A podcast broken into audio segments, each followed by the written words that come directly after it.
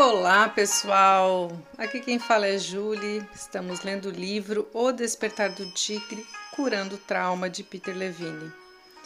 Estamos na segunda parte, Sintomas do Trauma, e dentro do capítulo 10, ainda, o núcleo da reação traumática, vamos ler sobre a dissociação. Penso que a gente vai conseguir terminar este capítulo hoje. Vamos lá.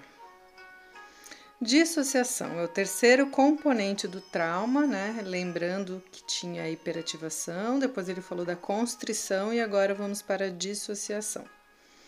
E começa com uma frase de Woody Allen: Eu não tenho medo de morrer, eu apenas não quero estar lá quando isso acontecer. Woody Allen sempre tem umas, umas frases muito emblemáticas.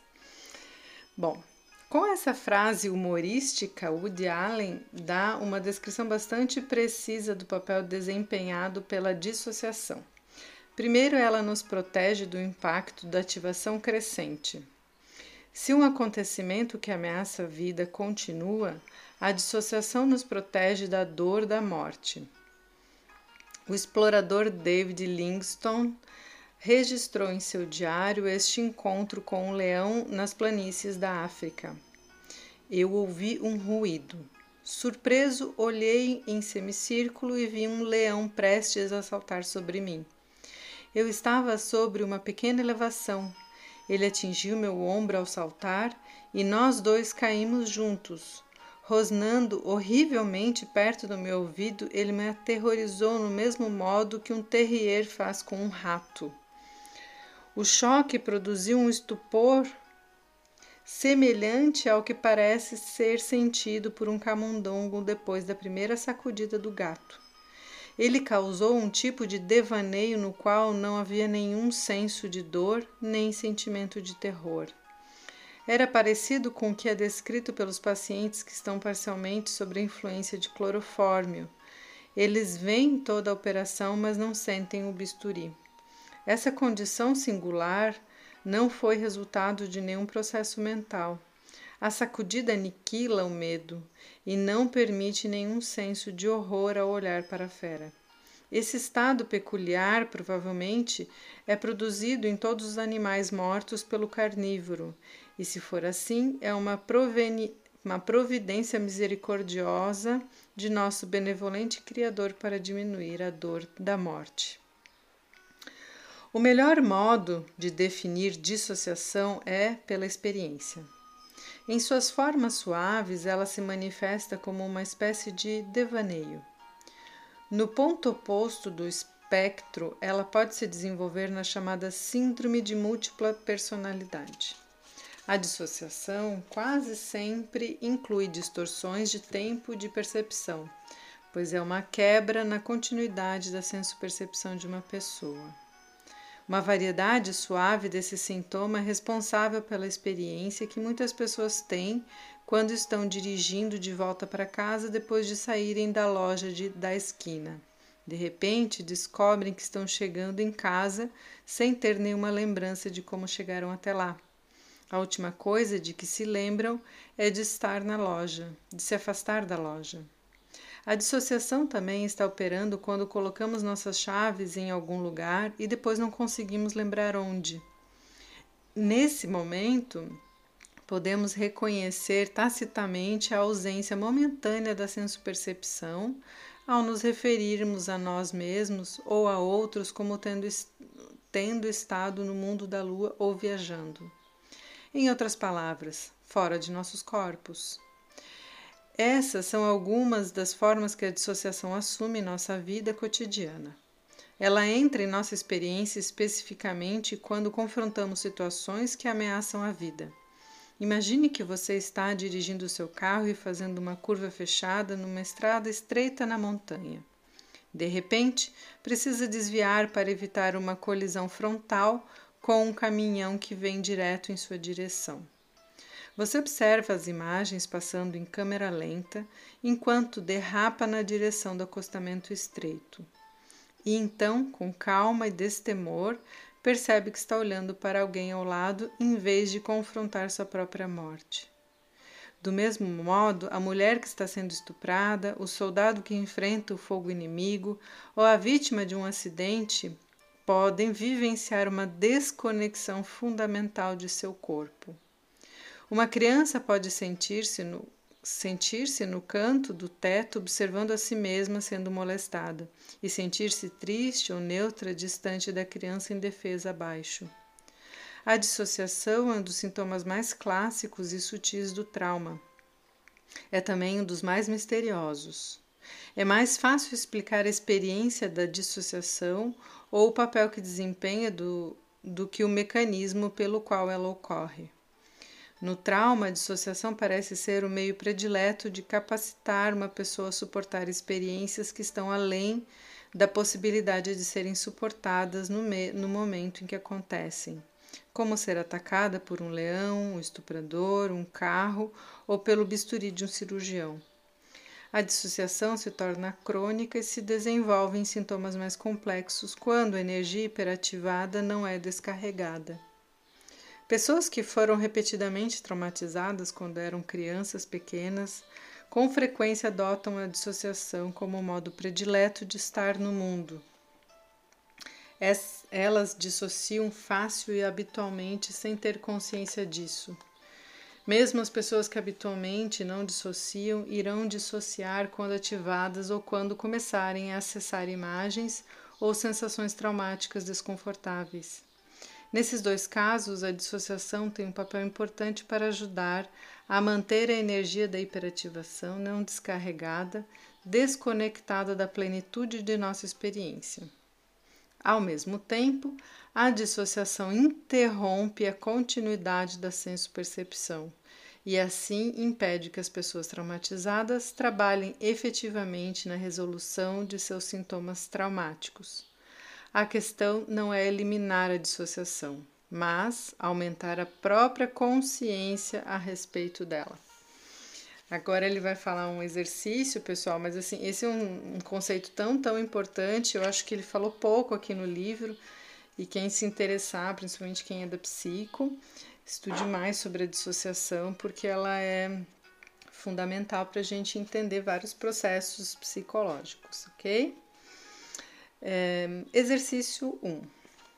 Para ter uma ideia de qual é a sensação da dissociação, sente-se confortavelmente numa cadeira e imagine que você está deitado num barco inflável que está flutuando num lago. Sinta-se flutuando e então deixe-se levar suavemente para fora de seu corpo. Flutue, subindo ao céu como um balão que sobe lentamente e se observe lá embaixo. Qual é a sensação dessa experiência? O que acontece quando você tenta sentir o seu corpo? Alterne mais algumas vezes entre seu corpo e a sensação de flutuar para ter uma impressão de como é a dissociação. Algumas pessoas têm facilidade para fazer este exercício, enquanto outras o consideram muito difícil. Como já mencionamos, os sintomas do trauma podem estar organizados ao redor da constrição ou da dissociação. Não é de admirar que pessoas que têm sintomas dissociativos considerem os exercícios dissociativos mais fáceis do que as pessoas que tendem para a constrição. Se você achou o exercício de flutuação difícil, experimente o exercício seguinte, ele pode ser um pouquinho mais fácil. Exercício 2. Sente-se confortavelmente numa cadeira que apoie bem o seu corpo. Comece o exercício pensando no lugar onde você realmente gostaria de passar umas férias, bem longas, com todas os, as despesas pagas. Serão ótimas férias. Assim, assegure-se de ter revisto mentalmente a geografia do lugar. Agora imagine que irá alegrar o seu coração.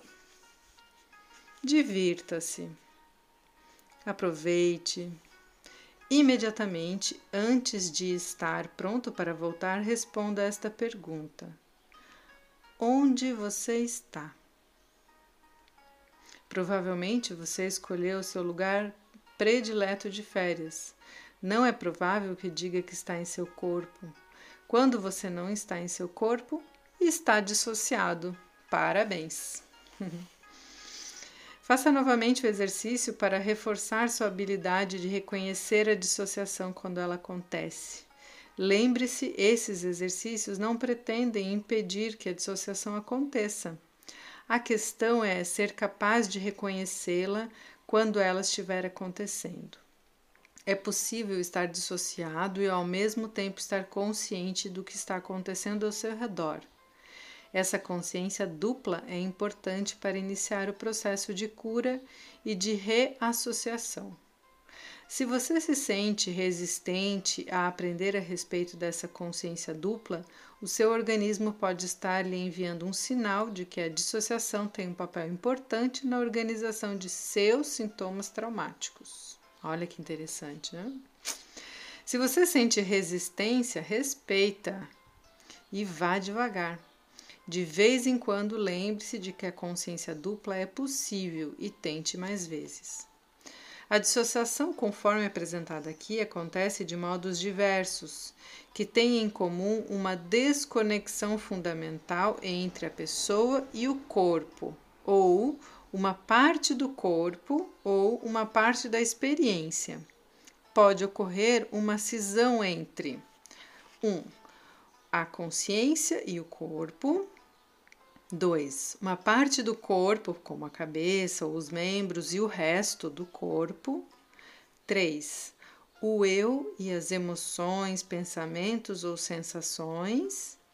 E 4. O eu e a memória de parte ou de todo o acontecimento. O modo como a dissociação ocorre irá influenciar o modo como os sintomas mais complexos se desenvolvem. Além disso, parece haver evidências de que o uso da dissociação como uma resposta ao trauma é influenciado tanto pela genética quanto pela estrutura da personalidade. Os divaneios e esque o esquecimento estão entre os sintomas mais óbvio, óbvios que envolvem a dissociação. Entretanto, há outros sintomas que são mais difíceis de reconhecer como originários da dissociação. Entre eles estão os seguintes: negação. É provavelmente uma forma de dissociação de baixo nível de energia. A desconexão ocorre entre a pessoa e a memória ou o sentimento sobre um acontecimento específico ou uma série de acontecimentos. Podemos negar que um fato aconteceu ou podemos agir como se ele não tivesse importância. Por exemplo, quando alguém que amamos morre, ou quando somos feridos e violados, podemos agir como se nada tivesse acontecido, porque as emoções que surgiriam se reconhecêssemos de fato a situação seriam dolorosas demais. Então, podemos ser consumidos repentinamente por uma emoção intensa. A negação dá lugar ao medo, à raiva, à tristeza ou à vergonha, permitindo que esses sentimentos sejam novamente integrados e que a energia que estava presa pela negação seja liberada. Entretanto, a negação pode se tornar crônica quando a energia presa é demasiada e os sentimentos são dolorosos demais. A negação se transforma na insistência gravada na rocha de que um fato nunca aconteceu. Indisposições físicas, que é outra forma de dissociação frequentemente resultam de dissociação parcial ou fragmentada, na qual uma parte do corpo está fora de contato com as outras partes. Uma desconexão entre a cabeça e o resto do corpo pode causar dores de cabeça.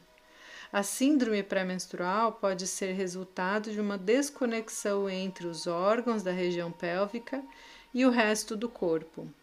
Do mesmo modo, sintomas gastrointestinais, por exemplo, síndrome de irritação intestinal, problemas constantes nas costas e dor crônica podem resultar de dissociação parcial combinada com constrição. Então, aqui ele fez um, uma explicação bem ampla e, e, genérica assim, sobre a dissociação. Eu gostei bastante. Vou encerrar o áudio por aqui, para depois a gente falar da impotência no, no próximo. Mas é, a gente faz a dissociação todos os dias, né?